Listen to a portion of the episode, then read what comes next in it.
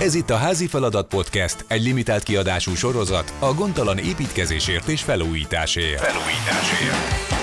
Legyen szó az ideális ingatlan kiválasztásáról, egy ház fel- vagy átépítéséről, a gépészet kialakításáról, vagy a komfortos és stílusos belső terekről. Minden munkafázisnál segítünk, mire érdemes odafigyelni, és milyen hibákat kerülj el mindenképpen. Kerülj el mindenképpen. Mindezt olyan szakemberek segítségével, akiknek tanácsaival súlyos milliókat takaríthatsz meg. Helyezd magad kényelembe, dőj hátra, és kezdődjön az építkezés. A műsor házigazdája Vitvera Gábor, a Dodo alapítója. Sziasztok, és köszöntök mindenkit a Házi Feladat Podcastban, ahol az ingatlankeresés, házépítés és felújítás egyes munkafázisaiba kalauzolunk el téged. A műsort megtaláljátok kedvenc podcast platformotokon, értékeljétek, osszátok tovább, és további segítségért látogassatok el a dodo.hu per házi kötőjel feladat aloldalra. Az előző adásainkban ugye elindultunk onnan, hogy találtunk egy ingatlant, megvásároltuk, és elkezdtünk alapozni, majd falakat építeni, végül pedig az előző adásunkban bekerült a gépészet is. Most pedig ugye ott tartunk, hogy kezdődnek azok a látványos munkák, mint a burkolás, festés, amikor ténylegesen egy üres otthont fogunk már létrehozni. Ebben az epizódban ismét elhívtuk az ország legjobb szakértőit, Bozsó Panit és Kovács Violát, a Simplész dinamikus lakberendező párosát, ha nem csak tervezésre van szükséged, hanem szeretnéd a teljes felújítási projektet jó kezekben tudni, akkor rájuk biztosan számíthatsz. Illetve Székely Józsit, a Generál Kommandó ügyvezetőjét, aki közel 10 éve foglalkozik kivitelezéssel, és eddig több mint 264 ezer négyzetméter felépítéséhez vagy felújításához volt köze. Sziasztok, és köszönöm, hogy elfogadtátok a meghívást. Szia Sziasztok. Gábor, köszönjük a meghívást. Sziasztok, üdvözlünk mindenkit! Hogy kezdjem veletek? Hogy, hogy van ez, hogy így a Simplész két fős? Ugye a legtöbb lakberendező, akit, akit én is személyesen ismerek, ők általában egyedül dolgoznak, vagy egy kisebb csapattal, de hogy amennyire titeket megismertelek, nálatok, ugye ez egy ilyen tényleg dinamikus duóról van szó, meg vannak a szerepek, és ugye, ha jól tudom, ti a klasszikus lakberendezésen túl azért egy jó pár más területbe is belefolytok. Hogy működik ez nálatok? Igen, ez így van, nálunk úgy működik ez a dolog, hogy mi amellett, hogy lakberendezünk, mi a lakásfelújítások tervezésével, szervezésével és lebonyolítatásával is foglalkozunk, és nagyon nagy részben kitölti ez az időnket. Főleg olyan ügyfeleink vannak, akik nem akarnak ezzel foglalkozni, időhiányban szenvednek, nem érnek rá, vagy egyáltalán nem értenek hozzá, és nem akarják ezt a terhet a vállukra venni.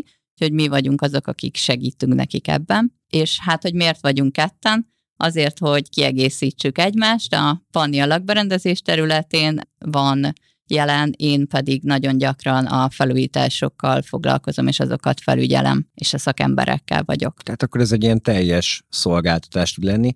Hogy jön össze mondjuk a munkátok egy generál kivitelezőjével, mint a Józsi? Tehát, hogy ha mondjuk egy generál kivitelező is van a képbe, akkor ti hogy dolgoztok együtt? Hol vannak a határvonalak? Alapjában véve, amikor generál kivitelezővel dolgozunk együtt, akkor nagyon-nagyon fontos, hogy azok, akik megkeresnek minket, akár felújítással, akár hogyha új otthon építéséről beszélünk, akkor építéssel kapcsolatban, hogy már azon a ponton, amikor oda kerül az út, hogy átadják egy generál kivitelezőnek ezt a dolgot, akkor pontosan tudják azokat, hogy mit szeretnének, hogyan szeretnének, és a lakberendezéssel és a belső építészeti dolgokkal is teljesen tisztában legyenek, mert azon a ponton, amikor mindez megvan, akkor tudnak a generál kivitelezők a lehető legjobb munkát végezni, és a legprofibban átadni az új otthont. Józsi, tapasztalatod szerint mikor kell bekapcsolódni egy lakberendezőnek itt a, az építkezés folyamatába? soha nem lehet elég hamar. Hogyha visszatérünk az eddigi, az eddigi axiómáinkhoz, akkor azt kell, hogy most is mondjam, hogy minél hamarabb be kell, hogy kapcsolódjanak. Lehetőség szerint már a tervezés szakaszában, amikor még csak tervrajzról ismerjük az otthonunkat, vagy az épületünket, vagy az ingatlanunkat,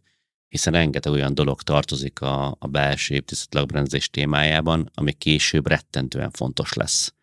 És ami nélkül később egy generálkötelező nem tud dolgozni, sőt, bele fog fulladni az apróságokba, a megválasztatlan kérdésekbe, és minél több a megválasztatlan kérdés, és minél több dolgot kell a helyszínen eldönteni, annál problémásabb lesz a projekt, és annál kevésbé tartható majd a határidő. Itt nálad is most felmerült, hogy, hogy lakberendező és belső építész. Segítsetek tisztázni, hogy így mi a különbség, van-e különbség ebben egyáltalán? Alapvetően belső építészek, ők építészek, csak tudnak szakosodni. Azonban a lakberendezők is az iskolában tanulják a műszaki dolgokat is egy bizonyos szintig, és ők is képesek rá, hogy ugyanúgy az elektromos kiállásokat, konnektorok helyét, egyebeket megtervezzék, és picit össze is mosódik ezáltal a kettő. Magyarországon alapvetően nem is nagyon tudjuk szétválasztani a kettőt, úgy gondolom, úgyhogy aki lakberendezőt keres, az akkor jár jól, ha olyan lakberendezőt keres magának, aki képes ezeket a műszaki dolgokat is megtervezni neki, addig, amíg egy lakberendezőnek ezt meg kell. Tehát a lakberendező nem mondja meg, hogy milyen anyacsavar, meg milyen könyök, meg nem tudom, kerül egy gépészeti tervezésbe, de azt megmondja, hogy hol van a vízkiállás, megmondja, hogy milyen készülék kerül rá, megmondja, hogy mit kell, mint végtermék átadni és onnantól kezdve a gépész villanyszerelő tudja, hogy neki mi a dolga, hogy a végtermék létrejöjjön. Ez azt is jelenti, hogy praktikusan nincs igazán olyan felállás, hogy van egy építész, aki megtervezte a házat, van egy belső építész, aki megtervezte a belső tereket, és utána van egy lakberendező, aki pedig a végén kiválasztja mondjuk a tapétát vagy a bútorokat, hanem ebben az esetben valaki a, az belső építész lakberendező vonalon kimarad egy ilyen felújításból vagy építkezésből? Hát alapvetően nem lenne hatékony, hogyha külön választanánk a belső építészetet és a lakberendezőt. Nem biztos, hogy hatékonyan át lehetne az adatokat adni, nem biztos, hogy a nézőpontok teljesen egyeznének, akkor hatékony, ha ez egy kézben van, és még vissza akarok picit kanyarodni arra, amit a Józsi mondott, hogy minél hamarabb van lakberendező, annál jobb, mivel hogyha most egy ilyen konyhai példa, tényleg konyha nyelven, hogyha valaki szeretne enni egy nagyon jó gulyáslevest, akkor azt tudni kell az elején, hogy ő egy gulyáslevest szeretne főzni, egészen pontosan olyat, mint amit a nagymamája szokott, és akkor tudja, hogy mit kell venni hozzá, tudja, hogy mennyi arányba kell belerakni, tudja, hogy hogyan kell fölkockázni, mennyi ideig kell főzni, de hogyha ez van, hogy ő csak egy levest főz, akkor szeretem a répát, szeretem az ellert, de hogy a végén milyen leves lesz, azt a jó ég tudja, az majd akkor kiderül, amikor kész a leves. Tehát így van körülbelül egy házzal is, hogyha az elején nem mondjuk meg, hogy én oda egy puffot szeretnék, oda egy három fiókos komódon, és fölé kettő konnektort, ha nem tudjuk milyen magas a komód, nem lesz fölötte a konnektor, lehet, hogy soha nem fogjuk tudni használni. Szóval ezért a leges legvégső állapotból kell visszafele tervezni, hogy a generálós is tudja hatékonyan dolgozni. Tehát valójában akkor ha jól értem, nagyon nagy részben átfedésben van a két terület, talán az építész egy kicsit a, bele tud még folyni a korábbi ilyen mérnök jellegű munkákba, egy lakberendező meg sokkal inkább el tud mélyedni az a legutolsó ilyen befejező műveletekben, amikor ténylegesen a, az esztétikai szempontok például már így nagyon hangsúlyosak lesznek. Igen, ez így van. Jaj, de jó egy ilyen egyértelmű igent hallani, akkor megérkeztünk a konklúziónkhoz. És hogyan dolgoztok együtt egy kivitelezővel? Tehát, hogy hogy működik ez amikor ténylegesen megy a felújítás. Itt ez egy ti csak megcsináljátok a terveket, és átadjátok, rendszeresen ott vagytok a helyszínen, tehát hogy mennyire kell a lakberendezőnek, ez mennyire egy irodai munka, vagy mennyire egy ilyen fölvesszük a, a csizmát és a munkavédelmi sisakot típusú feladat? Ez a mi esetünkben, ugye mi nem ilyen szokványos lakberendezők vagyunk, ha lehet ezt így mondani, a mi esetünkben a fölvesszük a csizmát kategória szerepel, Ugye nálunk az nagyon fontos, hogy amikor hozzánk jön egy ügyfél, és elkezdünk együtt dolgozni, akkor ugye a lakberendezést, amikor elkezdjük csinálni, és ő azért jön hozzánk, hogy ne csak lakba rendezzünk, hanem segítsük végig abban, hogy ugye elkészüljön az otthona, vagy éppen a befektetésre szánt ingatlan, akkor nálunk nagyon-nagyon fontos az, hogy a tervezés, amikor lezárult, akkor kezdünk el egyáltalán a generál kivitelezőkkel együtt dolgozni, azért, hogy amikor ezek a generál kivitelezési folyamatok zajlanak, akkor nagyon hatékony legyen, és ne veszítsünk időt azzal, amit a Józsi is mondott, hogy ugye lehetséges az, hogy amikor még nincs eldöntve, hogy hova kerül a lámpa, vagy milyen lámpa, vagy hol lesz a kanapé, és a kanapé mellett kell majd egy kiállás, akkor mindez meglegyen, és ne veszítsenek azzal időt, hogy éppen amikor már megcsinálták a villanyt, akkor újra kell kezdeni, vagy egy kicsit ki kell pótolni, vagy le kell bontani. Igen, Józsi, ugye te is említetted, hogy, hogy van egy pont, ameddig mindenképp már a végleges berendezési tervnek rendelkezésre kell állnia. Ugye ez az, amikor ti ténylegesen nekiálltok a gépészetnek. Így van. Mert addigra minden konnektornak tudni kell a helyét, hol lesznek az éjjeli szekrények, azokon a lámpák. Ugye említettetek ilyet, hogy a a konyhabútor kapcsán is vannak különböző kiállások. Akkor miért belevágnánk itt ténylegesen a, a részletekbe, és esetleg helyiségenként vagy, vagy technológiánként vizsgálnánk, menjünk egy kicsit bele az alapfogalmakba. Ugye van egy pár dolog itt a burkás kapcsán, hideg burkolat, meleg burkolat, hallani ezeket mindig. Mit jelentenek ezek pontosan? Alapvetően nagyon egyszerű a válasz, hiszen benne van a nevében is, hogyha mezítlábra lépünk a burkolatra, akkor hideg érzete van, vagy meleg érzete van. Hideg burkolatnak nevezzük például a járólapokat, amit uh, ugye csemperagasztóval tesznek le, az tényleg egy hidegebb érzetet ad és a laminált padló és a fapadló az meleg burkolat, és manapság nagyon népszerű a vinil padló, az is meleg burkolat, az is egy meleg érzetet ad a lábunknak. Vízállóság szempontjából szokták inkább a hideget választani, de manapság már válasz erre a vinil burkolat, hiszen az is vízálló, és akkor lehet egy olyan vízálló burkolatunk, ami ami meleg. Miket mérlegelünk, amikor így burkolatot választunk? Mi a legfőbb szempont? Ez egy esztétikai dolog, ez egy technológiai dolog, mert itt ugye behoztad azt, hogy, hogy vízzáróság például nyilván egy fürdőszoba nem mászhat föl ezek a fő szempontok? Vagy itt, vagy itt mindenre van valójában hideg, meg meleg burkolat, mindenre van vízzáró, meg nem vízzáró alternatíva? Mindennel meg lehet oldani minden funkciót, vagy azért ez valahol külön válik így logikailag? Nagyjából mindennel meg lehet oldani ma már mindent. Ö, nagyon fontos, hogy az adott lakó, aki ott fog lakni, a tulajdonos, vagy ha bérbeadás a cél, akkor ugye a könnyen kezelhetőség a cél. Meg kell nézni, hogy az adott embernek mi a fontos. Ha az a fontos, hogy nagyon könnyen lehessen tisztítani, és nagyon sokáig jó jó legyen, és ne legyen vele gond, ne legyen, ne kelljen vele foglalkozni, akkor, akkor olyan burkolatot kell választani, ami, amivel a legkevesebb macera van. Hogyha valaki imád takarítani, és neki mindegy, ő állandóan azzal lesz elfoglalva, hogy szép legyen, akkor olyan burkolat is lehet, ami minden porszem meglátszana. Szóval ez nagyon egyéni kérdés. És az esztétikai szempontok? Ezek milyen szinten jelennek meg a választásnál? Mert amit én, én sokszor láttam, hogy így bemész egy, egy mondjuk barkácsáruházba, vagy valamilyen burkolatoshoz, és ugye végtelen sok, tehát hogy óriási a kínálat. Ha még a webáruházakat nem is nézem, ahol ugye meg szintén nagyon nehéz lehet még burkolatot választani ténylegesen, hiszen a textúráknak ezek az apró különbségei nem igazán jönnek ki talán egy fényképen, még kevésbé. Hogyan lehet választani? Tehát, hogy mi alapján választ valaki burkolatot? Mert hogy óriási árkülönbségek vannak. Ilyenkor jó egy lakberendező, hogyha van a közelben, hiszen mi már nagyon sok mindent láttunk, és nagyon uh, le tudjuk szűkíteni az ügyfélnek azt, hogy mondjuk három választási lehetőségre, hogy tudjon választani, hiszen nagyon sokszor mondják azt, hogy úristen, Panni, nem aludtam három napja, mert már annyi burkolatot láttam, hogy, hogy már így nem tudok tőle aludni, és olyankor azt mondom neki, hogy figyelj, ez meg ez meg ez, erre az, ez a három szerintem passzol színben, minőségben minden, és akkor választ háromból. Tehát akkor, akkor muszáj leszűkíteni, mert tényleg bele lehet bolondulni. De megnézem azt, hogy az adott embernek tényleg mi a fontos, az, hogy az álmai gyönyörű, fehér, csillogó, burkolata, és ő tényleg föl fogja minden nap hasoncsúszva takarítani, akkor neki az tökéletes, vagy hogy ha egy praktikusabb ember, akkor máshogy nézünk. És technológiai szempontból milyen különbségek vannak? Mert én, ugye amit, amit én például hallottam, hogy ez a kis lap, nagy lap nem pont ugyanúgy lehet vele burkolni, sokkal nehezebbé válik minél nagyobb a méret, rengeteg ugye márka, kötőanyag, nem tudom minek hívják ezeket vannak, azok között is óriási különbségek lehetnek, hogy itt mik, mik a fő vezérelvek, Józsi? Nagyon sok dologra kell figyelni. Ugye már ott eldől a dolog, hogy hideg vagy meleg burkolatot választunk el. A kettő között óriási különbség van árban egy meleg brukat lerakása mind munkadíjban és általában anyagdíjában is jóval kedvezőbb, mint egy hideg brukatnak az építés vagy a hideg brukatnak a lerakása. Úgyhogy eleve már itt, itt érdekes a kérdés, hogy én inkább úgy szoktam fogalmazni, hogy burkolatokra el lehet költeni X-et, meg 10X-et is, és a kettő között bárhol meg lehet állni.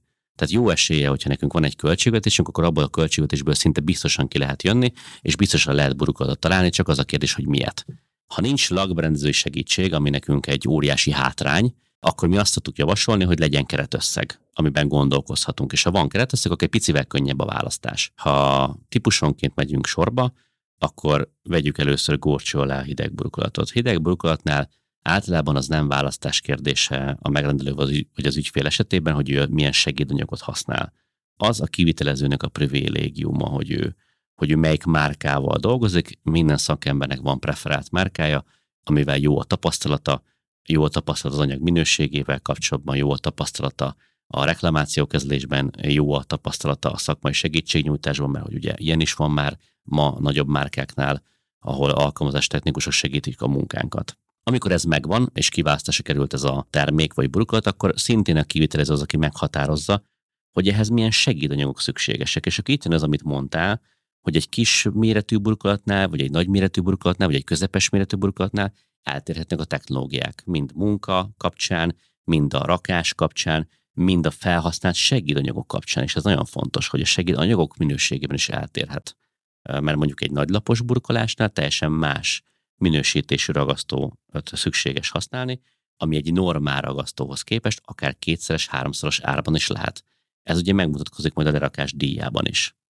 Ezek, ezek lényeges különbségek, és sajnos itt is alkalmazni kell azt az elvet, hogy egy picit visszafelé kell gondolkodnunk, hiszen nem mindegy, hogy mi honnan indulunk el, mi az a költségvetés, amivel a végén zárni szeretnénk, és a záró költségvetéshez képest ugye visszafelé kell gondolkodni, és visszafelé kell ezeket a, ezeket a témákat mindenféleképpen boncolgatni.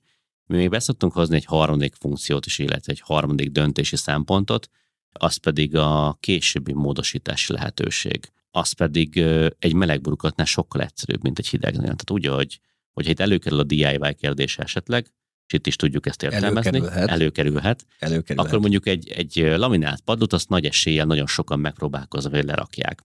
És pont itt van az a pont, az az inflexiós pont, ahol azt mondom, hogy a meleg burkolatok esetében mondjuk a laminált parketta az a termék, amit bátran meg lehet próbálni DIY-ba lerakni, mert nagy károkat nem okozhatunk vele, illetve pont ez a rész, ahol érdemes vagy lehet spórolni, hogyha esetleg az építkezés vége felé szűkös az eklézsia. Hiszen laminált padlót ma már 2000-2500 forint is lehet kapni négyzetméterét. Az más kérdés, hogy ez a termék az milyen, de egy-két évig sort tölthet, addig, ameddig esetleg nem akkumulálódik a pénztárcánk, és nem tudunk egy drágább minőségi burkolatot cserélni. Egy hideg burkolat cseréje már ennél jóval izmosabb tétel lesz. Jóval izmosabb, és ugyanúgy nem csak amiatt izmosabb, mert hogy technológiában egy jóval drágább technológia, hanem azért, mert azt már azért nehezebb DIY-ban elkészíteni. Ehhez gondolom, akkor kellenek mindenféle eszközök, sokkal inkább szerszámok. Hogyne, sokkal eszközigényesebb, sokkal technológiényesebb, hiszen ott maga a falazat is sérül egy bontás kapcsán. Tehát ott sokkal több munkafázis az, ami szó van, sokkal szerszemigényesebb, ott van egy igen drága munkafolyamat benne a vízszigetelés, ami bontás során megint csak sérül, és hát a vízszigetelések ugye azon kívül, hogy fontos funkciója a víz szigetelése, hogy ugye ne menjen tovább a falazatba, azon túl nem árt szakszerűen is elvégezni, mert hiába van ott az anyag, hanem szakszerű a kivitelezés, akkor nem ér semmit, az egyébként szinte méregdrága anyag. Mielőtt belemegyünk tényleg ezekbe a szempontokba, hogy mit érdemes esetleg DIY-ozni, ugye ebbe az epizódba bele fogunk menni nagyon sok tippbe, trükkbe, mit lehet elrontani, főleg, hogyha DIY-ozunk, mit lehet elrontani, hogyha kivitelezővel dolgozunk együtt, hol mehet félre. Mielőtt ebbe belemegyünk, egy kicsit beszélünk arról, hogy így hol, hol van a határ annak, amit, mert ezt elmondtad, hogy mi az, amit a kivitelező választ, de mi az, amit a kivitelező is szerez be ilyenkor? Mert itt, ha jól értem, kicsit külön válik már az, hogy hogy ami esztétikai, az inkább az ügyfélhez kapcsolódik, ami pedig technológiai, az inkább a, a kivitelezőhöz. Hogy ez Így hogy van, működik jól- ilyenkor? Jól látod, ami a falig tart, vagy a fal mögött van, az általában majdnem minden esetben a kivitelezőnek a választási lehetősége. Az, hogy milyen idomokkal dolgozunk, milyen anyagú csövekkel dolgozunk, milyen márkájú, milyen márkázott ö, villamos alapszerelési termékekkel, vagy az, hogy milyen glettekkel, milyen festékekkel, vagy milyen alapozókkal dolgozunk, ez eddig általában a kivitelezőnek a választási lehetősége, hiszen ő vállal majd arra a munkára garanciát, így meg kell hagyni neki azt a lehetőséget, hogy az anyag minőséget is ő választhassa ki ezekben az esetekben.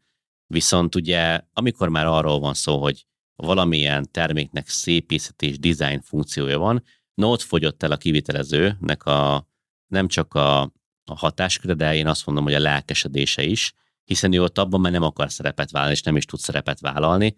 Főképp akkor igaz ez, hogyha az imént említett példa valósul meg, és valaki ugye napokig álmatlanul forgolódik, hogy melyik csempét válassza, hiszen ameddig ő álmatlanul forgolódik, és ez ne adj Isten a kivitelezés közben van, addig ugye a kivitelező is álmatlanul forgolódik, hiszen nem halad addig a kollégák munka. várnak, és Igen, a kollégák a várnak, és ugye nincs annál drágább, mint amikor a szakember fölött próbálunk valamilyen kérdésben döntést hozni. És itt ez, ez valójában a, az egésznek a, a kulcs kérdése, hogy amikor a szakember a munkaterületen megjelenik, akkor már nem szabad, hogy nyitott kérdés legyen, mind designban, mind pedig ezekben az apró kérdésekben, hogy akkor ezt most hideg vagy meleg, ami azért annyira nem is apró kérdés. Hát ugye mi most itt egy optimálisan építjük a házunkat, tehát a lakberendező már befolyt ebben a projektben a, a leges legelején, ugye minden bútorunknak megvan a végleges helye, nyilván meghatároztátok azt is, hogy hol milyen burkolatok legyenek, és a többi.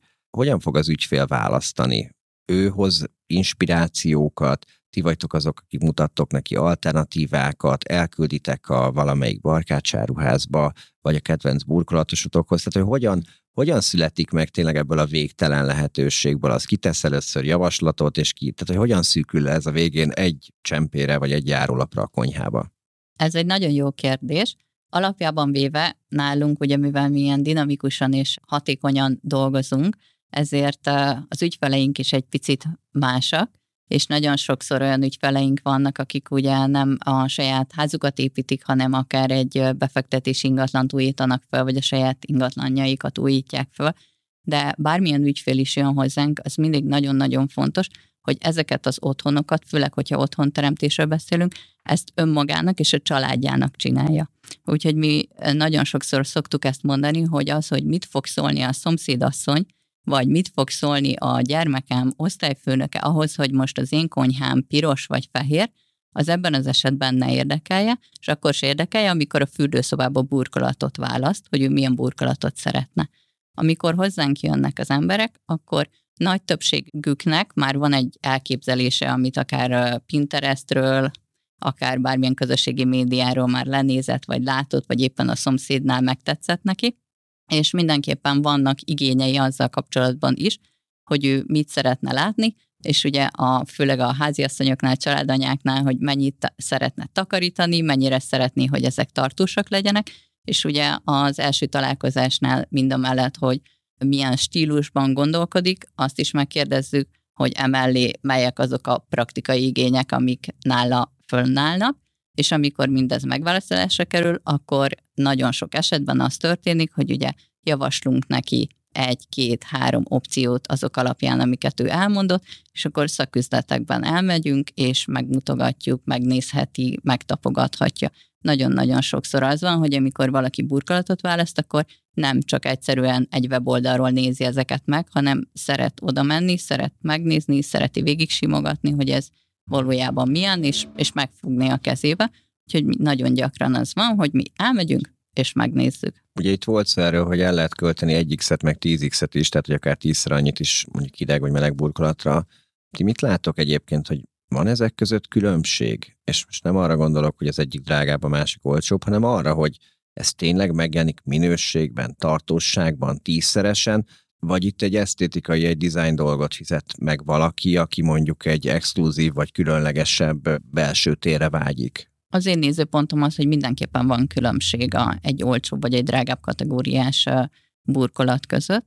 Ugye én nagyon sokat dolgozok együtt, és nagyon sokat kommunikálok szakemberekkel, hogyha mondjuk a szakemberek részét nézzük ennek a dolognak, akkor nem mindegy, hogy egy pár ezer forintos csempét vagy hideg burkolatot kell vágnia, vagy egy sok X-es hideg burkolatot kell vágnia, nem fog annyira törni, nem fog annyira pattani, vagy mondjuk egy sok gyerekes anyukánál sem mindegy az, hogyha mondjuk a gyerek lejti a, a kis autót, akkor ott a hideg burkolat meg fog sérülni, ki fog ebből belőle pattani egy darab, vagy nem, vagy hogyha leesik egy fazik spagetti, akkor az milyen károkat fog okozni mondjuk a konyhapadlón. Úgyhogy az én nézőpontom az, hogy mindenképpen van, és ugye nem véletlen az sem, hogy ezek az anyagok drágábbak is, más technológiákkal készülnek, sokkal másabb üzemekben, esetleg távolabbról jönnek, és ugye főleg a manapság, hogy minden anyag ár emelkedik, úgy ezeket is meg kell fizetni. Józsi, te hogy látod ezt kivitelezői szemmel?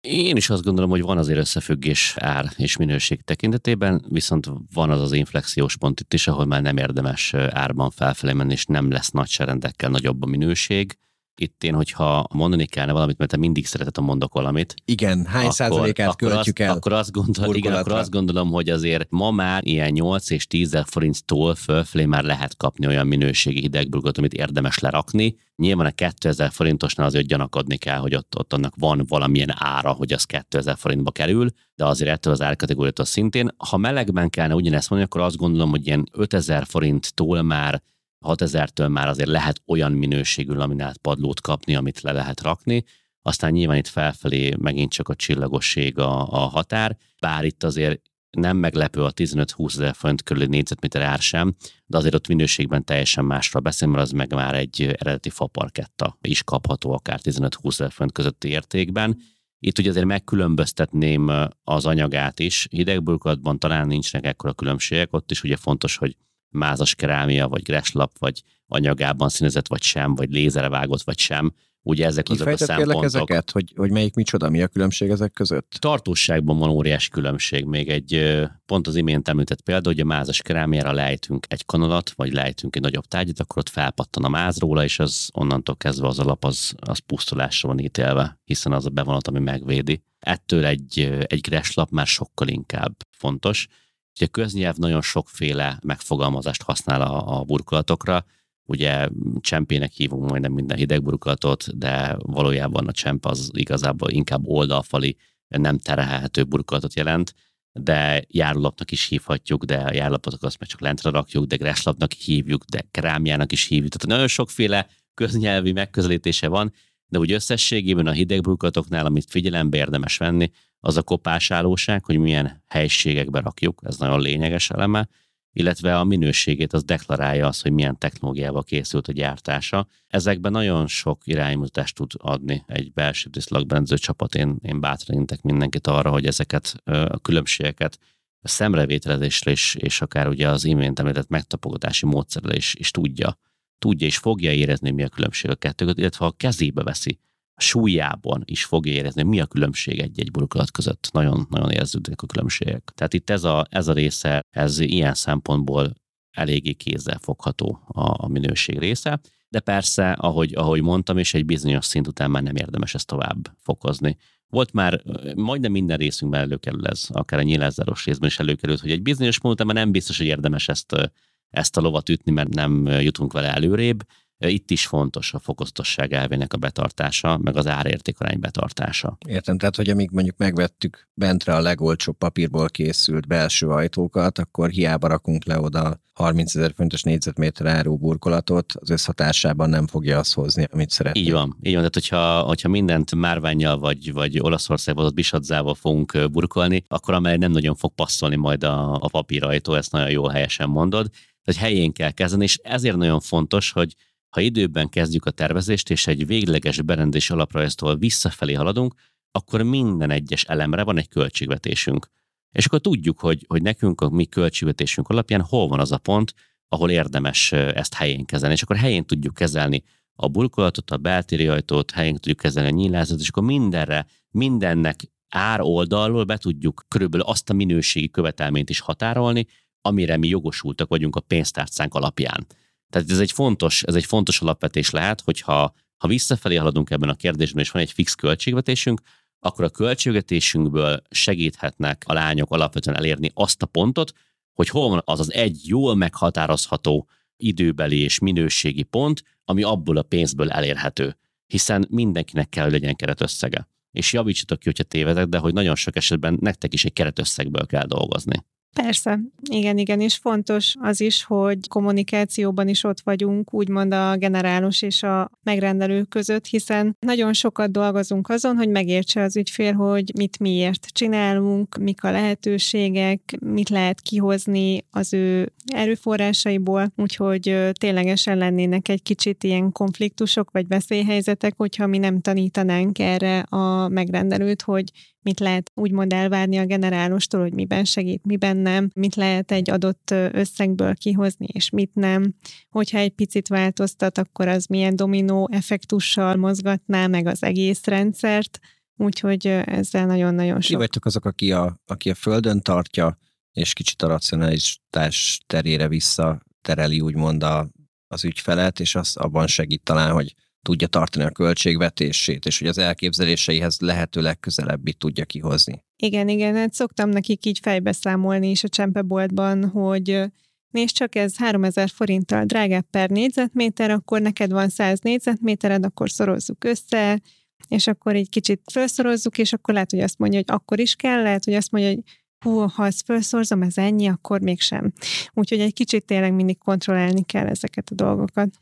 És korábban fölmerült az egyik epizódban, már nem is emlékszem, hogy minek kapcsán, hogy, hogy nyilván a technológiákat tekintve, ugye, ahogy egyre prémiumabb, és aztán itt is említetted, hogy ahogy egyre prémiumabb burkolatokat választunk, ugye a kellékanyagok, illetve a munkadíj is azzal fog nőni, és ugye, ha jól emlékszem, ott az volt a példád, vagy az érved, abban az esetben, hogy megéri esetleg a vastagabb falszigetelést választani, mert ott ugye a munkadíj az többé-kevésbé fix, viszont nagyon sokat hozzáadhat, hogyha plusz 10 vagy plusz 20 százalékot költünk az anyagrészre.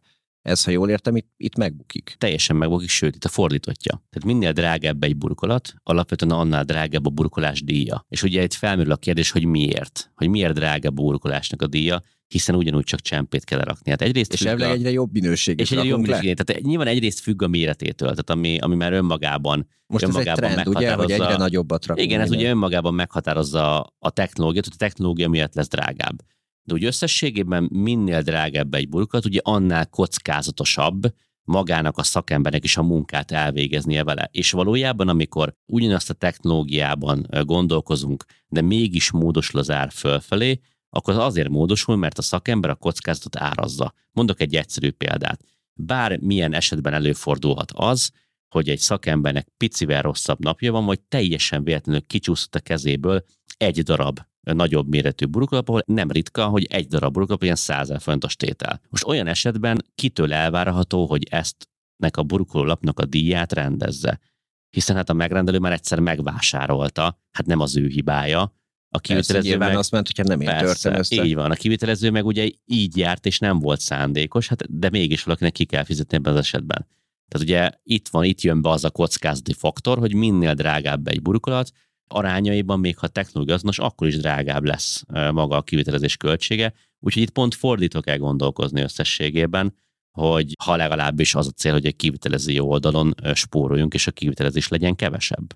Ha jól sejtem, akkor ugye itt lehet akkor leginkább elszállni a költségekkel is, hogyha, vagy legalábbis egy biztos, hogy egy része, amikor, amikor el tudunk szállni a költségekkel. Hol tartunk most egyébként, hogyha egy státuszjelentést kérhetek? Tehát, hogy hány százalékos készültségnél vagyunk, a költségvetésünk mekkora részét égettük el, miatt elkezdünk burkolni, és hogy mekkora részét fogjuk rákölteni itt erre a burkolás során. Hát ez, a leginkább, ez a leginkább nehezen megfogható. Nagyjából most a, a kész állapothoz képest úgy állunk, hogy olyan 75-80 százaléknál állunk. Időben, tehát hogy... Időben is, meg, időben is, meg úgy a költség tekintetében, és ha egy átlagos igényekre nézzük ezeket a burkolatokat, de a, a burkolatok azok, amelyek a leginkább kézzelfoghatók, amelyek a leginkább alkalmasak arra, hogy érzelmileg elragadják az embert, ugyanígy a... Nagyon mosolyogtak erre, rá fogok kérdezni, hogy miért van. Igen, tehát, hogy itt, itt, itt ez, a, ez a leginkább az, ugye ez az, amit folyamatosan bámulni fogsz gyakorlatilag, ami, ami, ami nyársz, ami, ami folyamatosan ott van. Most egy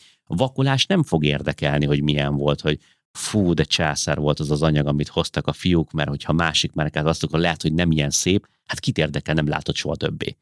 Ugyanez a szigetelésnél, hát az megint csak nem érdekel, vagy az ablakra is visszamehetnék, az se érdekelt összességében, hogy most hm, ilyen vagy olyan. De itt minden érdekel. sarkot meg De itt minden nézni, sarok érdekel, igen. Így igen, van, igen, így van. Igen. És nagyon jó, hogy mondtad ezt a tökéletességet, mert itt, itt szeretnék behozni egy olyan nézőpontot, hogy azt ne felejtsük el, hogy ezt még mindig emberek csinálják emberi kéz az, ami építi, az emberi kéznek a tökéletlenségeivel és a tökéletességével együttesen. Hogy ezt próbáljuk meg kellő távolságból nézni, ha lehet így fogalmazni, egy burkolást vagy egy festést, és vegyük figyelembe azt, hogy egy festő nem autófényező.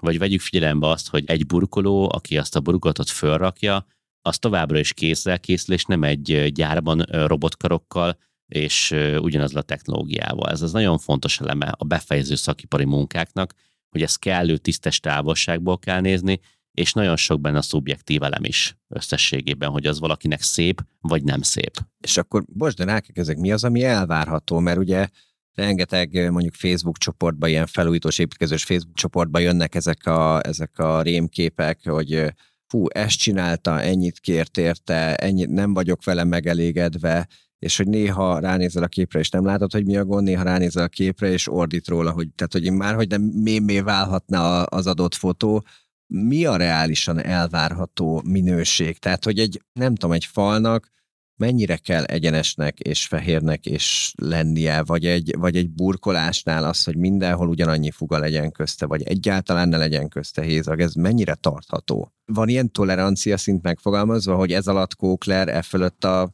az, ami rossz, ami nagyon kókler, ott, ott, minden, ott elég éles a határ, azt mindenki látja, hogy nagyon kókler, és innentől kezdve mosódik el ez a, ez a határ, hogy van olyan, ami, amit mondtál is, hogy egyes embernek az tökéletes, a másik ember meg azt mondja, hogy ez egy, ez egy kókler, kifizethetetlen semmire kellő munka. És itt van az, itt az, amire, amire nincsen piaci standard, amire nem fogunk tudni semmilyen olyan éles demarkációs vonalat húzni, amitől jó, és amitől, amitől nem jó. Persze vannak standardek, de nagyon sok esetben ezek a standardek összességében anyagminőségre vonatkoznak, és az, hogy te az építőipari standardnek megfeleltél, az az ügyfelet a legkevésbé sem érdekli. Mondjuk tipikusan inkább a festésnél van ilyen, hogy egyébként standardnek tökéletesen megfelel, mondok egy élő példát. Tehát például gipszkarton falak glettelésénél a Q3-as minőség általában az, amit szoktak kérni az ügyfelek, ez a minőségi követelmény, ez az építőipari szabvány, ez megengedi azt, hogy súrló fényben látszódjanak a gipszkarton táblák toldásai. De hát egyébként ki az Isten akar ilyet látni, nem? Ugye? Most egy végig hát gondolod, logikusan nem akarsz ilyet látni. Hát ugye de... nálunk is a bemutatóteremben ez felmerült, hogy ugye a fönti mennyezeti világítás és minden kapcsán, hogy milyen minőségben, főleg Igen. színes falfületeken, hogy tudjuk úgy megcsinálni, vagy mennyire érdemes megcsinálni, hogy ne rondítson bele az összképbe, de azért nyilván ne ötszörös áron történjen a glettelés, festés. Igen. És akkor itt van, lesznek ezek a, lesznek ezek a standardek, és akkor te hiába a standardnek megfeleltél, egyébként a sor végén meg nem megfelelő az eredmény, és időközben elmulasztotta mindenki a kommunikációt, mind a tervező, mert ezt egyébként már lehetett volna kezelni az építésztervezés folyamán is, de mindenki elmozdott a kommunikációt, úgy a kivitelező sem mondta előre, hogy ebből baj lesz, ha csak ezt a minőséget kéritek, akkor a végén mindenki elégedetlen lesz a sor végén, holott a kivitelező azt csinálta, amit az ügyfél kért, az ügyfél azt kapta, amit megterveztek neki, tehát elvileg összességében senki nem hibázott effektív, mégis a végeredmény az egy nem elégedett ügyfél kapcsolat. És kinek a felelősség, hogy edukálja ilyenkor az ügyfelet? Mert hogy ugye az, az fölmerült itt korábban, hogy hogy ti azért itt segítetek neki, hogy mit érdemes, mit nem érdemes, melyik helyiségre koncentráljon, és a többi.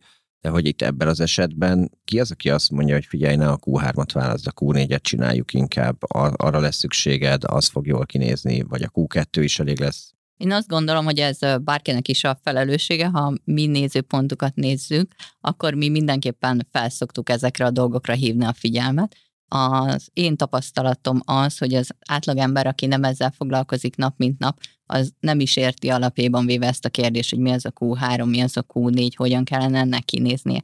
És amikor mi ugye megvagyunk, és ide megint csak visszatér az, hogy nagyon-nagyon fontos, hogy akkor készen legyen a lakberendezési terv, és egyáltalán utána lehessen egy generális oda menni, hogy figyelj, ezeket az anyagokat ilyen színben, ezt kell felburkolni, erre adja egy árat. Szóval ezeknél a pontoknál, amikor visszaérkeznek az árajátok a generálosoktól, nagyon fontos az, hogy mi elmondjuk az ügyfélnek, hogy ha te ezt a Q3-at elfogadod, az azt fogja jelenteni, hogy a festő ott hagyhatja ezt a munkát, akkor, amikor a gipszkartonfalnak az összeillesztése látszik súrlófényben.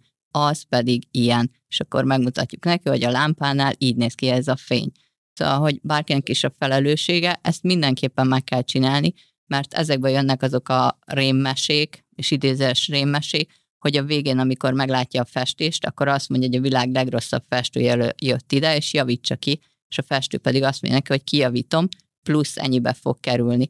És ezért vannak azok, hogy megvan egy X forint, hogy ennyibe fog kerülni a felújítás, és utána még ezek a kijavítom ezt, kijavítom azt, ami megint csak egy idézéles kijavítás, hisz papírforma szerint nem kellene kijavítania, az még rádob, attól függ, hogy mekkora a lakás, súlyos százezreket. Nagyon érdekes egyébként, hogy mondod, hogy ez, ez így működik, mert most azon jár közben az agyam, hogy milyen más területen tudom azt elképzelni, hogy valaki azt mondja, hogy hát figyelj, meg tudom csinálni pocsékul, kicsit jól, úgy, hogy már csak közelről veszed észre, hogy gond van vele, meg, meg jól. Tehát, hogy, hogy ezt sehol máshol ugye nem fogadod el, vagy én legalábbis nem nehezen fogadom el, hogy azt mondom, hogy oké, okay, hát én a jó végeredményt szeretném kifizetni, és az a jó az nálam az egy falnál, hogy egyenes, és úgy tűnik, hogy tehát egy közelről és távolról is egyenesnek és simának tűnik, de hogy akkor hát ez neked. nem ilyen egyszerű. Hát neked, mert alapvetően ez a, ez a te igényed, de most tovább megyek. Lehetnek olyan helységek, amik az életben nem, nem hogy súrlófényt, még természetes fényt se kapnak soha, akkor felmerül benned majd a költséghatékonyság kérdése. Hát minek fizessem én ki a prémium glettelést, mondjuk a Q4-et, amikor elég egy kevesebb is, mert akkor sem fogom soha látni azt a toldást, hiszen az életben nem kap ilyen jellegű fényt. Vannak standardek, és a standardek között elvégzett munka van mögötte, hogy kevesebb vagy több munkát kell elvégezni, illetve az van benne, hogy ilyen vagy olyan anyaggal kell elvégezni. Tehát, hogy minőségbeli különbségek azért vannak, mert teljesen más az elvégzett munka mögötte, és teljesen más az anyaghasználat mögötte. És ezek ugye költségoldalról jelentkeznek elsősorban. Fontos nagyon az is, valamelyik őtök említette, hogy kinek mi az igénye, te mondtad Józsi. Igen. Tehát ténylegesen nagyon fontos felkészíteni az ügyfelet arra. Erre nekünk van lehetőségünk, mert hozzánk azért jönnek, hogy többet tudjanak a dologról. Nyilván, hogyha alapvetően megy oda közvetítő közeg nélkül a generáloshoz az ügyfél, ott a, a generálosnak nem lesz rá ideje, hogy reggeltől estig magyarázza, hogy hány sorgletteléssel hogy fog kinézni, meg hogy milyenek az illesztések, tehát az egy iskola. Ténylegesen itt van a legtöbb konfliktus az ügyfél és a generálos között. Igen, ezt már az előző nagy nevetésből láttam, hogy erre van egy pár sztorítom. Igen, igen, és, és azt érzem, hogy ha ezt nem tanítanánk ilyen nagy figyelemmel és energiával és időbefektetéssel az ügyfeleknek, hogy mik a különbségek, akkor sokszor ilyen véremenő öldöklések lennének a, a helyszínen az ügyfél és a generális között, holott lehet, hogy ez a generális tökéletesen jó minőségben dolgozik, az ügyfél nem tudja, mit várjon, tehát picit bizalmatlan lehet esetleg, mert tényleg nehéz olyat találni, aki szépen dolgozik, és nem tudja, hogy mit várjon el, és ha nincs egy valaki, aki ezt megtanítja, hogy mi, az el, mi lehet az elvárás reálisan, akkor ott, ott nagyon nagy konfliktusok tudnak létrejönni. Úgyhogy aki, aki nem bíz meg lakberendezőt, annak talán egy kicsit saját felelőssége, hogy utána járjon, hogy, hogy mit lehet elvárni, és mit nem.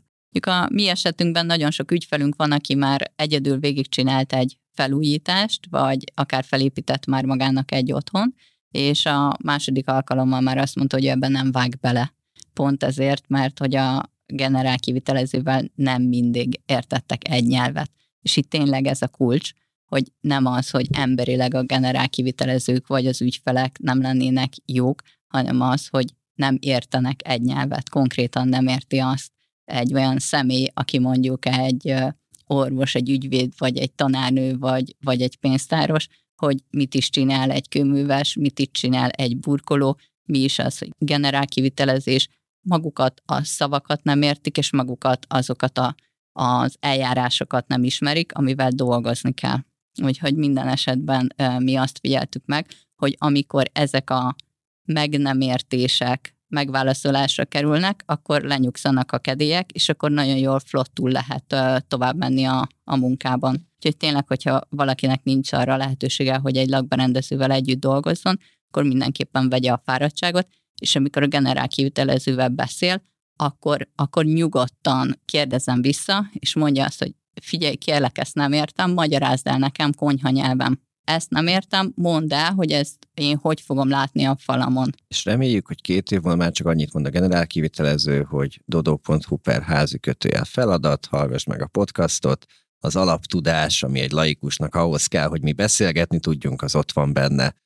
Meg tényleg ez, ez szerintem érthető, hogy, hogy nagyon sokszor egy ilyen tudás hiányzik szerintem az ügyfél és, és az egyes szakemberek között, és hát persze ez a, ez a Q3-as glettelés, meg falminőség, ez egy teljesen új fogalom volt, tudom, három éve nekem is, és, és teljesen érthető, hogy, hogy amikor megkezdjük, hogy jó, milyen minőségben, azt sem tudod, hogy mit kell mondanod, csak hogy hát jó, jó legyen a végén. Mert hogy nem tudod, hogy mik a a különbségek, és ezt igazán nehéz. Tehát, hogy ez megint az a szituáció, amikor nem tudod még, hogy mit nem tudsz, és megkérdezik tőled ezt, akkor azt mondod, hogy hát nem tudom, legyen olcsó, meg jó. nem? Bár szerintem a legnehezebb azokkal, amikor megkérdezik, és milyen legyen, és ez csak szép legyen. Ugye Pont, itt a hát szépnek pontosan, vannak fokozatai, pontosan. kinek mi a szép. Hát Igen, nem is tudod, hogy, szubjektív. Hát meg nem is tudod, hogy milyen opcióid vannak. Tehát, Igen. hogy tényleg nem az van, hogy na, akkor egytől négyig mond meg, hogy hanyas legyen, és tudod, hogy melyik mit akar, hanem, hanem csak így gondolkozol rajta, hogy milyen egy, milyen egy fal. Hát egyenes, fehér, nincsenek rajta repedések, nem? És akkor nagyjából jók vagyunk. Jó, hogyha itt a helyiségeket vizsgáljuk, melyikre érdemes szerintetek koncentrálni? Úgy is mondhatnám, hogy nem csak tervezésben, de hogy mi, hol költsük el úgymond a, a büdzsénk jelentős részét, mire fordítsuk az időnk jelentős részét, mik a meghatározó helyiségek így burkolás szempontjából, vagy akár így a festés szempontjából. Konyha fürdőszoba mindenképpen, ahol érdemes jobban odafigyelni, jobban előttünk van, jobban nézegetjük, és hogy ténylegesen nagyobb értéket tudunk hozzáadni az egészhez. Ami, ahol kevés időt töltünk, mondjuk egy kamra vagy egy kazánház, vagy egy hálószobába is néha kevesebb időt töltünk, ott, ott nyilván más szempontok vannak. Tehát, hogy ott érdemes esetleg olcsóbb burkolatot választani? Esetleg egy kevésbé izgalmas dizájn, az ugye mindig picit olcsóbb, ott vissza lehet venni.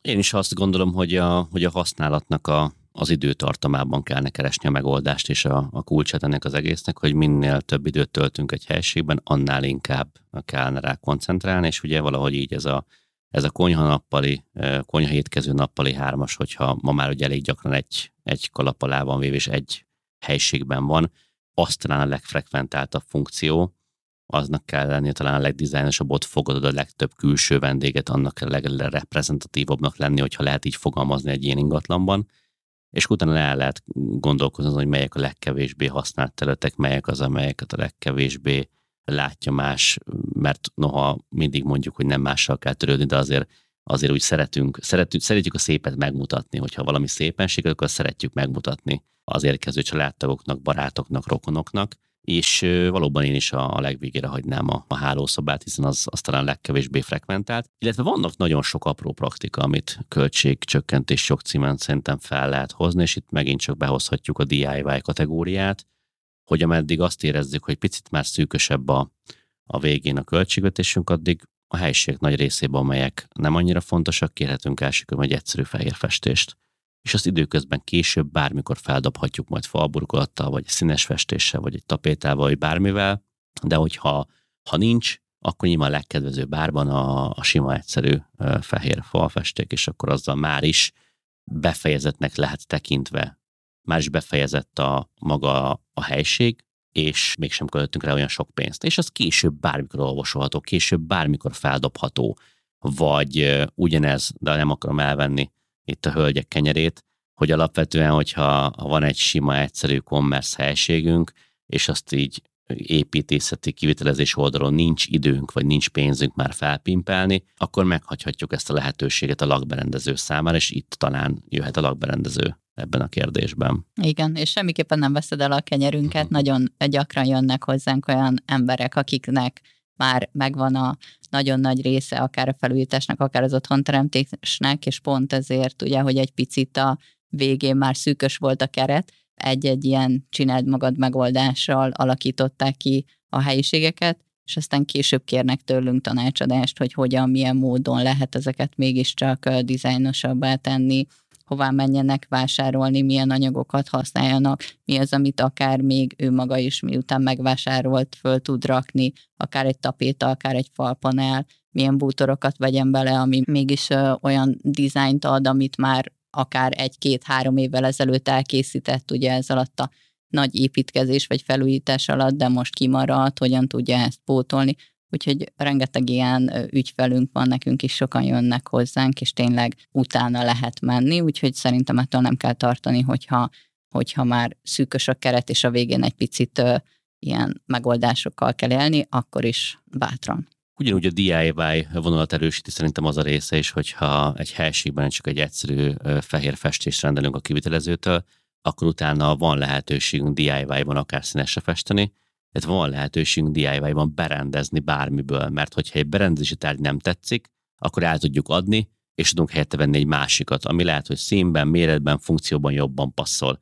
Vagy egy olyan helységben, ami áll négy darab fehér falból, sokkal szerencsésebben tud segíteni nekünk egy lakberendező is, hiszen nem kell semmilyen kötöttséghez ragaszkodni, és nincs benne felesleges plusz műszaki tartalom.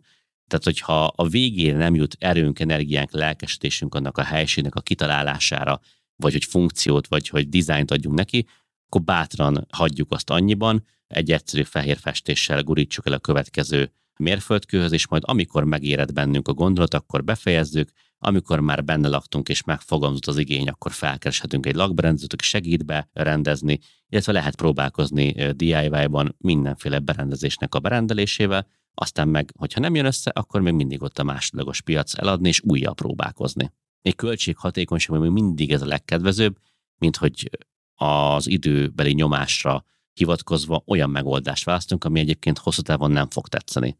Itt még egy talán értékes gondolat, hogy nem kötelező nekünk a beköltözésre az összes helységet gyönyörű szép dizájnba öltöztetni. Tehát nem ördögtől való az, hogyha az építkezés végére egy-kettő helységünk van olyan, amit álmaink szerint megvalósítottunk, és az összes többi az majd a bentlakás és a lakást követően fog megmutatkozni, hogy mire is van valójában igényünk. Igen, és még annyit hozzátennék, hogy a burkolatválasztásoknál mondjuk szoktunk azzal játszani, hogy a konyha fali csempe az egy kisebb felület, 3-4 négyzetméter csak sokszor, és mondjuk oda lehet egy drágábbat választani, hiszen csak négy csomag kell belőle, és akkor az lehet, lehet drágább, lehet egy mozaik, lehet valami extra. Vagy a fürdőszobában, ha a falak egyszerű csempék és olcsóbbak, akkor a padlóra az egy kisebb felület szintén lehet egy picit drágábbat, és akkor így átlagba kijön, és a padló lesz akkor mutatósabb. Hogyha az átlagot nézzük, akkor is lehet ezzel játszani. Van még ilyen tippetek egyébként a nappalihoz kapcsolódóan is? Tehát, hogy ha itt végigmegyünk a főhelyiségeken, mik azok, amikkel nagyon-nagyon jó vagy látványos eredményt lehet elérni, és nem feltétlenül azért, mert valami nagyon drágát tettünk rá, nagyon nagy felületre, hanem hogy hogyan tudjuk feldobni burkolásra az otthonunkat, vagy milyen megoldások lehetnek. Ami mostanában nagyon divatos, ez a ágy mögötti falszakaszt akár tapétával, akár egy más színű festékkel lefesteni.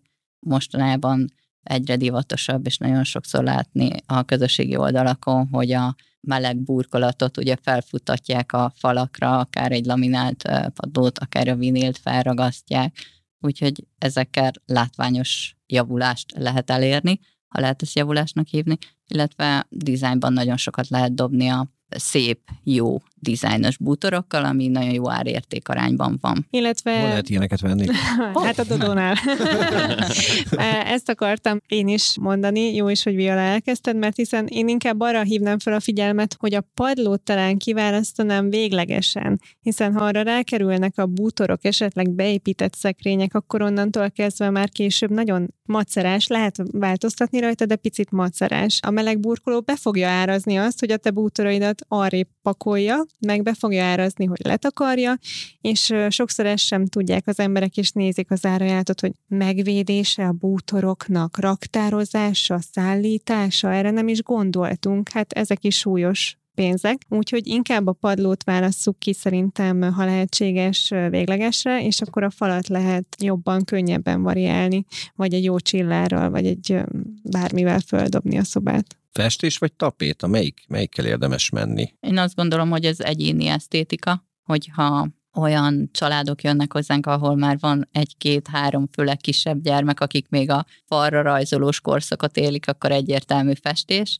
és hogyha olyan ügyfélel találkozunk, akiknél még nincs gyermek, vagy már a gyermek elhagyta a családi fészket, akkor ők szeretik ezeket a design tapétákat használni. Ez Mit szoktak elrontani egyébként leggyakrabban? Mondok egy példát, amit én így, így gyakran hallottam, hogy valaki kiszámolja, hogy neki kell 16 négyzetméter burkolat, és akkor elmegy a boltba, és vesz 16 négyzetméternyi burkolatot, és aztán amikor hazaviszi, kiderül, hogy öt darab el van törve belőle, egyébként is nem annyi van benne, tehát hogy nagyon sokféleképpen mondjuk alul lövi esetleg a mennyiséget, nem számol rá, hogy lesz selejt, nem számolja rá, hogy lesz vágás, meg egy csomó ilyen dolgot. Tudok még mondani hasonlókat, amire így, ha odafigyelünk, akkor nagy hibát nem csinálunk, hogy nem esünk bele egy ilyen csapdába? Az egyik mindenképpen az, hogy kérjen segítséget ahhoz, hogy hogyan számítsa ki ezeket a burkolatokat.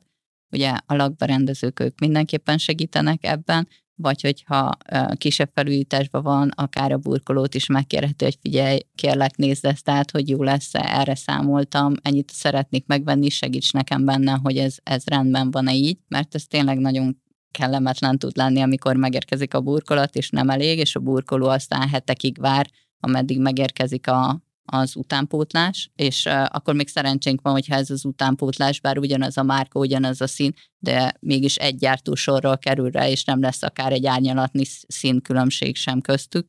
Úgyhogy az első az, hogy mindenképpen nézessük át, hogy ezek a burkolatszámítások, ezek, ezek rendben vannak-e. A második, amit mi szoktunk javasolni, hogy amikor megérkeznek ezek a burkolatok a helyszínre, akkor bontsa ki bátran, és nézze meg, hogy van-e benne törött, van-e benne selejtes. Ez picit furcsán hangzik, hogy most ott lesz egy rakniapnyi csempe, és ezt most nézegesse át, de hogyha nem akar időben csúszni, azért, hogy újra kell rendelni, akkor érdemes ezeket a burgatokat ténylegesen átnézni. Úgyhogy ez, ezek, illetve még azt is meg lehet nézni, hogy a csempéknek a dobozain föl különböző erről nagyon sokat lehetne beszélni, de különböző jelzések vannak, és ez már nagyon jó, hogyha ezek a csempék egy sorról jöttek le, egy szírnálnyalatúak, hogy még véletlenül is legyen összekeverve, és ne derüljön ki, hogy négy-öt dobos csempe az véletlenül egy másik árnyalat. Józsi, neked ilyen, ilyen tip trükk, amit vagy nagy gyakori hiba, amire felhívnád a hallgatóink figyelmét? Aminek most nagy aktualitás van, az az időbeliség. Uh-huh. Arra hívnám fel a figyelmet, hogy egyre inkább terjed ugye a webáruház értékesítés, amit itt említettünk is, és hát bizony azért sok webáruházban van kicsit csalókán feltüntet, vagy raktáron van az a bizonyos termék, és mi meg ugye gyarló emberek lévén hajlamosak vagyunk az utolsó pillanatra halogatni a megrendelését ezeknek a termékeknek, de ebből bizony baj lesz, mert hogyha nincs ott a termék akkor, amikor szükség van rá, akkor sajnos a szakembernek tovább kell állni, és bizonytalan, hogy mikor fog tudni újra visszaérkezni a munkaterületre. Azt javaslom mindenkinek, hogy inkább a termék várjon a szakemberre, mint a szakember a termékre, mert ez egy sokkal olcsóbb megoldás. És bizony ma már az ellátási láncok nem annyira szabályszerűek, mint mondjuk három évvel ezelőtt voltak, és nagyon sok termékre heteket, sőt van, amelyekre hónapokat kell várni, hogy megérkezzen, és ez bizony komoly bosszúságot tud okozni a kivitelezés során. És itt ugye nem az van, mint egyébként, hogy ti ezt berendelitek és a telephelyeteken elraktározzátok, hanem ezt általában az ügyfél intézi ilyenkor, vagy Így azt van. javaslod, hogy azt is szállítsa be a generál kivitelezőhöz, vagy vitesse ki az építkezésre, amint tudja? Hát ez egy nehéz kérdés, ebben megint szerintem itt sokat tudnának mesélni a hölgyek nekünk el, hogy mennyit kell ebben mediátor, igen, mennyit kell ebben mediátorkodni, hiszen ugye ha oda szállít mindent a helyszínre, akkor a kivitelező nem tud érte felelősséget válni, és nem tud tőle mozogni, és nem, és nem tudja a kivitelezést végezni. Aztán ott van persze a csempesz, aki azt mondja, de hát vigyétek már innen, hát ki van fizetve, nekem nem fér a raktáram, mert özönlik be a többieknek az ára, hát vigyétek már innen. De a szerencsétlen ügyfélnek hova vigye nem teheti az ágya mellé és fekhet rá, hogy akkor ameddig nem kell, addig nem viszi ki. Ebben van egy szerencsétlen együttállás, és akkor ezzel valamit kezdeni kell. Hát erre nagyon nehéz megoldást találni. Mi találtunk, aminek nyilván ára van, tehát mi raktározzuk ezeket a termékeket a saját raktárunkban, de ennek díja van, hiszen raktárkapacitást kellett építenünk, amit raktározunk. Ugye lehet erre megoldás, de ez megint csak pénzbe kerül.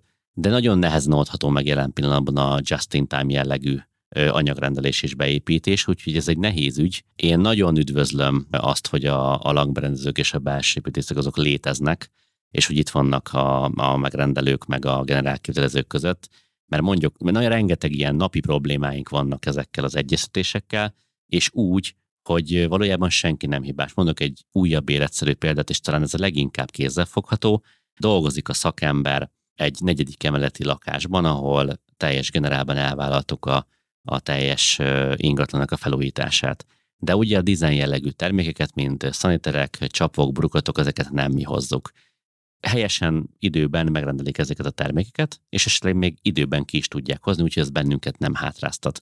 Benne van a díjmentes szállítás az árban a csempeszalontól. Kiérkezik a díjmentes szállítás. De a kapuban megáll a sofőr, és azt mondja, hogy díjmentes a szállítás.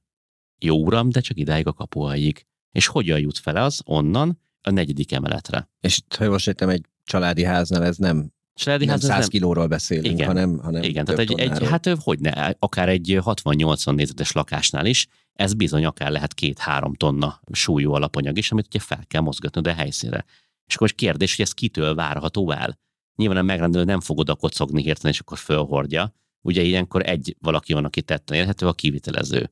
De ugye a kivitelezőnek meg ez alapvetően nem tisztje, hogy ő, hogy ő másnak a, a termékét hordozgassa fölfelé, mert hát ugye nem az ő terméke, valójában nem fizette ki senki ezt a szolgáltást számára, és amikor ezt ugye jelzi a kivitelező, hogy ez, hát ezt, ezt mi nem nagyon tudjuk ám fölvinni így ebben a formában, akkor ugye itt megint bejön az edukáció szerepe, és bízom benne, és sőt nem csak bízom, hanem tudom, hogy ez a podcast szintén beáll ebbe a sorba, és fog tudni segíteni az embereken, hogy megértik ezeket a, a problémákat, és kevesebb lesz a szembenállás a megrendelő és a kivitelező között, hiszen ebben a helyzetben valakinek fel kell vinni, de ha valaki felviszi, annak az elvégzett munkának ára van. És itt bizony ez egy kellemetlen szituáció, és ilyenből millió meg egy van egy kivitelezés során. Uh-huh. Tehát, hogy egész egyszerűen a kommunikációnak a hiánya, vagy a tervezésnek a hiánya, és megint visszakanyarodtunk oda, ami talán a podcast fő tanulsága eddig, Így hogy van. előre gondolkozzunk. És hogyha ezt nézzük ugye anyagilag is, hogy mi erre a keret, akkor mi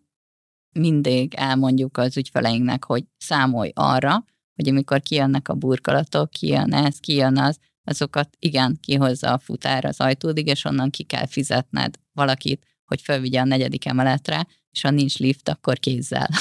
Úgyhogy ez, ez súlyos pénzek, hogyha azt nézi az ember, hogy összerak egy, akár egy családi otthont, akár egy 40-50 négyzetméteres lakást is, mert mert ezeket valakinek oda fel kell juttatni, és annak a valakinek a munkadíját ki kell fizetni. Igen, tehát itt, itt a, a nagyon fontos tanulság, amit szerintem tanácsként még adhatunk a hallgatóinknak, az nem más, mint az, hogy itt jelen esetben nem csak azokkal a költségekkel kell kalkulálni, amelyek első körben szemmel láthatók egy csempeszalon szállító levelén, és amiket ki kell fizetni, hanem azon túlmenően lesznek olyan járlékos költségeink, amelyek első körben nem jelennek meg, és nem látszódnak kifejezetten az ajánlatban. Ezen segít az, hogyha egy végleges tervdokumentáció van, akkor tudjuk, hogy mi az elvégzendő feladat, és akkor abban lehet már ezeket a tételeket árazni. És itt érzem én azt, hogy nagyon le van maradva a szakma, és sok esetben ezek az egyéb járlékos tételsorok nincsenek benne az ajánlatokban, és itt van az, hogy az a gondos projektgazda, az a gondos kivitelező, az, aki ezeket árazza, az egy magasabb áron vállal a munkát, tekint, hogy ezeket árazza. És az megrendelő nem mindig van arra felkészül, hogy ezeket a járlékos költségeket bizony bele kell érteni a kivitelezés költségvetésébe, és ha ezekkel nem kalkulálunk, még ha nincs is benne az ajánlatban, ne legyen az az illúziónk, hogy ezt nem kell kifizetni, mert ki kell, csak sajnos nincs nevesítve az ajánlatban. Igen, mert hogy ingyen nem csinálja meg a végén senki. Pontosan. Mert akkor felviheti a megrendelő is jó esélye. I- igen, Pontosan. volt már, hogy felvitte a megrendelő, és rájött, hogy a picike kis belvárosi lakásában is a csempét fölhordani lift nélkül neki is két és fél órájába került, és utána azt mondta, hogy lányok, bármennyit kifizetek, csak még egyszer ilyet ne. Pedig ő mondta, hogy felhordja. Hát igen, szóval... és itt van, a, itt van a szerepe mindenkinek, hogy erre fel kell Igen, a kommunikáció. És, kommunik- és akkor még, még egy nagyon életszerű példa, még nem is biztos, hogy a kivitelezőnek ez a, a rossz pillanatán, vagy a, vagy a nem segítő készségé múlik, hogy ő nem viszi fel, hanem egyrészt anyagi oldala van. De még hogyha azt mondja, nem tervezetten esetleg a megrendelő, hogy fú, elfelejtem szólni, légy vigyétek már fel, még akkor is lehet egy olyan eshetőség, hogy mondjuk pont egy két idősebb szerelő van fönt, akik kötele, kiválóan el tudja látni a munkáját, mondjuk nagyon jó villanyszerelők, vagy nagyon jó tapétások, vagy nagyon jó festők, és azt a napi munkát ők egy kényelmes tempóban elvégzik, de egész egyszerűen fizikailag kivégzett, hogy azzal az 55 vagy 60 éves szakemberrel fölvitted a földszintről a negyedik emeletre azt a két tonnányi csempét. Tehát fizikailag tönkreteszed. Tehát nagyon sok olyan aspektusa van ennek, amiben első körben nem gondol bele a megrendelő, és nagyon sok olyan van vice versa, amiben meg a kivitelező nem gondol be, hogy ez miért fájdalmas a megrendelőnek. És ezért szükséges az, hogy sokat kommunikáljunk, és mindig legyen valamilyen jellegű kommunikációs csatorna, és ebben jó, hogyha van mindig egy harmadik személy, és ebben nagyon jó a belső építész lakberendező csapatoknak a nagy része, hogy egész egyszerűen van, hogy mi kivitelezőként nem látjuk a fától az erdőt, van, hogy a megrendelőnél ugyanez a helyzet, és talán középen egy mindkét részre hajló, vagy mindkét részre pártolt, vagy pártatlan harmadik személy az, aki ebben nagyon jó segítőkezet tud nyújtani, mind nekünk, mind a megrendelő részére. Lehet, hogy ez egy árajánlatsablon lenne a megoldás, amiben benne van, hogy mit tartalmaz és mit nem, nem? Tehát, hogy valahol szerintem azt le kell írnia a kivitelezőnek, amikor ajánlatot ad, hogy oké, okay, a burkolásnak ez a négyzetméter ára, akkor, ha te hozod az anyagot, és az anyag az a küszöbön belül van. Például ennyi az ára, hogyha én intézem az anyagot, meg le is tárolom neked, ennyi az ára, hogyha még én is viszem föl, nem? Mm. Csak ott még belemegyünk igen, az összes Igen, de ugyanakkor nem, nem nézik át ilyen részletességgel az árajánlatos sem az emberek, hogyha nincs, aki elmagyarázza nekik. Tehát nem fog napi 12 óra munka után, amikor a gyerek mondja, hogy apa, apa, a kutya meg, hogy vau, vau, akkor ő nem fogja végigolvasni olyan részletességgel, és utána azt választja, amelyik olcsóbb, és akkor fog rájönni, hogy miért olcsóbb, amikor ott kopogtatnak az ajtón, hogy valaki vigye fel a burkolatot. Szóval ténylegesen nagyon-nagyon sok kommunikáció kell ilyenkor. Mi lakberendezőként ezen úgy tudunk segíteni, ha csak a saját példáinkat említem, hogy amikor elkészül egy ilyen lakberendezési terv, és már e, tényleg amikor még beleselt a generál kivitelező, már akkor tudjuk az utolsó puffot és fotelt, hogy mi írunk egy ilyen költségvetés, hogy ennyibe fog kerülni neked ez, a, ez az egész projekt, ez a felújítás, ez az építkezés, és vannak olyan tételsorok, amikor beírjuk, hogy igen, 15 különböző helyről rendeltél ezt, meg ezt, meg ezt, meg ezt, meg ezt, és ezeknek a szállítási per felholdási költség ennyi lesz. És hogyha 15 helyről rendel, az már egy szemmel látható összeg mondjuk. És senki nem gondol rá. Amire senki nem gondol. Igen, mert hogy ugye az van a fejedben, hogy hát, hát miért is gondolna rá, hát ott volt, tök jó, hát ingyenes a házhozszállítás, hát ez egy csoda, tök jó, benne volt a házhozszállítás, hát még persze hát el is vártad, rendeltél 500 fenti burgatot, még jó, hogy ingyen van a kiszállítás. Igen ám, apró betűs rész, a kapuig. Érthető. Hát ugye nyilván futás sem tudja fölvinni, vagy ő is lehet Persze. ö, 50 éves, tehát hogy nem ez a, Persze. neki sem ez a feladata. Hát ez megint, megint érdekes, hogy egy ilyen, egy ilyen egyszerűnek tűnő téma, nem? Hogy így, hogy így tegyünk le egy parkettát, burkoljunk egy kicsit, mennyi buktatót rejthet magában, meg szerintem azt is, azt is egyszerűen ez egy visszatérő motivum ennek a podcastnak, hogy tervezés, előre gondolkozás, kommunikáció és a megfelelő szakemberek bevonása az, ami egy, egy sikeres projektnek a, a kulcsa. Én, én személyesen nagyon sokat tanultam abból a, a részéből például, tehát hogy ez, ez, ez egy nagyon jó ökölszabály szerintem, hogy ahogy nő a burkolatára, mondjuk úgy fog nőni a, a például a lerakási költsége is, ami, amire azt gondolnánk, hogy hát egy négyzetméter az egy négyzetméter, sőt, ő örüljön neki, hát hogyha egy nagy lappal rakja le, akkor azonnal másfél négyzetmétert lerakott egybe, de hogy ez nagyon-nagyon nem így van. Úgyhogy ha szeretitek az ehhez hasonló tippeket, akkor irány a dodó.hu per házi kötőjel feladat oldal, ahol a checklistánkban ezek is be fognak kerülni a burkolással kapcsolatos tippjeinkhez, és kövessétek a podcastot az összes podcast csatornán, YouTube-on, Spotify-on, Apple Podcasts-on, illetve csekkoljátok le a Simplace és a General Commando oldalait is természetesen, hogyha lakberendezőt, illetve generál kivitelezőt kerestek. A jövő héten pedig folytatjuk tovább a házunk építését, bele fogunk már menni az olyan utolsó részlet dolgokba, mint a beépített bútorok, és az egyéb ilyen finishing touches, úgyhogy köszönjük, hogy itt voltatok velünk, és találkozunk a következő epizódban. Sziasztok! Sziasztok! Sziasztok! Ez volt a házi feladat, a Dodó podcastja a házépítésről. Ne hagyd ki a többi epizódot sem, kövess be a műsort. További hasznos tartalmakért pedig látogass el a dodó.hu per házi kötőjel feladatoldalra, vagy keresd a Dodó Magyarországot a Facebookon és más közösségi felületeken.